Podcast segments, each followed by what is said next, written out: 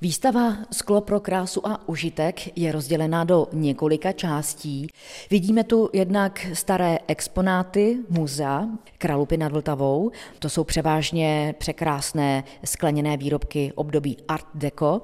Na druhou stranu vidím tu i hutní sklo, různé starožitnosti jako rubínové, broušené, malachitové sklo. Ještě než se ale přesunu do další místnosti, kde je soukromá sbírka, tak si prohlížím zdi vy jste vlastně tu výstavu samotnou rozšířili o fotografie skla.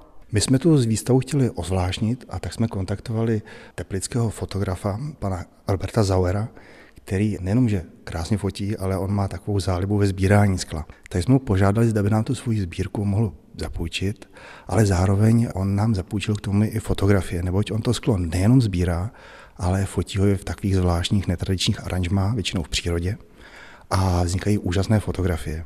Takže nakonec divákům přinášíme, krom té naší výstavy, to depozitního skla, tak přinášíme i další dvě výstavy a ta druhá je právě vázy pana Roberta Zauera z jeho sbírky a zároveň doplněno o velkoplošné fotografie těch váz nafocených v různých nezvyklých situacích v přírodě. Ty fotografie pana Roberta Zauera mě natolik zaujaly, že teď už přecházíme do zadní části a tady je vlastně jeho sbírka hutního skla. Jsou to převážně vázy.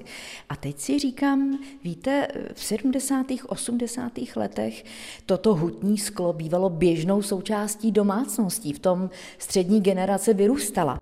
A když se navíc podívám na ty fotografie pana Zauera, jako kdyby nás vybízel k tomu jít na půdu, jít do těch skříní, a znovu tyto krásné skleněné vázy oprášit, dát do nich květiny a zkrátka dát je na výsluní. Přesně tak. No ta výstava má trochu sloužit i jako inspirace pro lidi, aby si vlastně uvědomili, co mají doma a skutečně, aby zapátrali v různých skříních, popřípadně na půdách nebo ve sklepě, jestli tam nemají nějaký takový poklad, že to běžné sklo, které si dneska koupíme v těch velkých hypermarketech, tak často ani není vyrobeno v Čechách a nemá takovou kvalitu jako to původní české sklo, které skutečně, když se na ní podíváte po 50, po 100 letech, tak kolikrát žasnete, jak, jak má úžasný design, jak mnozí třeba prvorepublikoví designéři a skláři dokázali vlastně přeběhnout dobu a připravili sklo, které i dneska působí neskutečně svěže, moderně a krásně. V další části se navíc dovídáme, že tady na Kralupsku byly dokonce dvě sklářské hutě, bylo to počátkem 19. století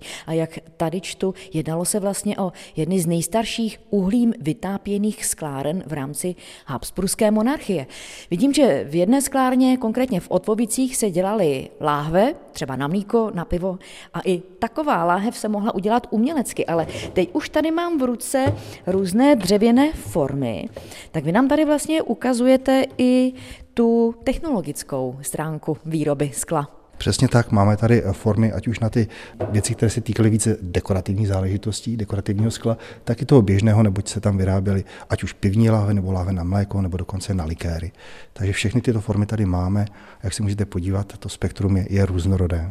Z Městského muzea Kralupy nad Vltavou Markéta Vejvodová, Český rozhlas.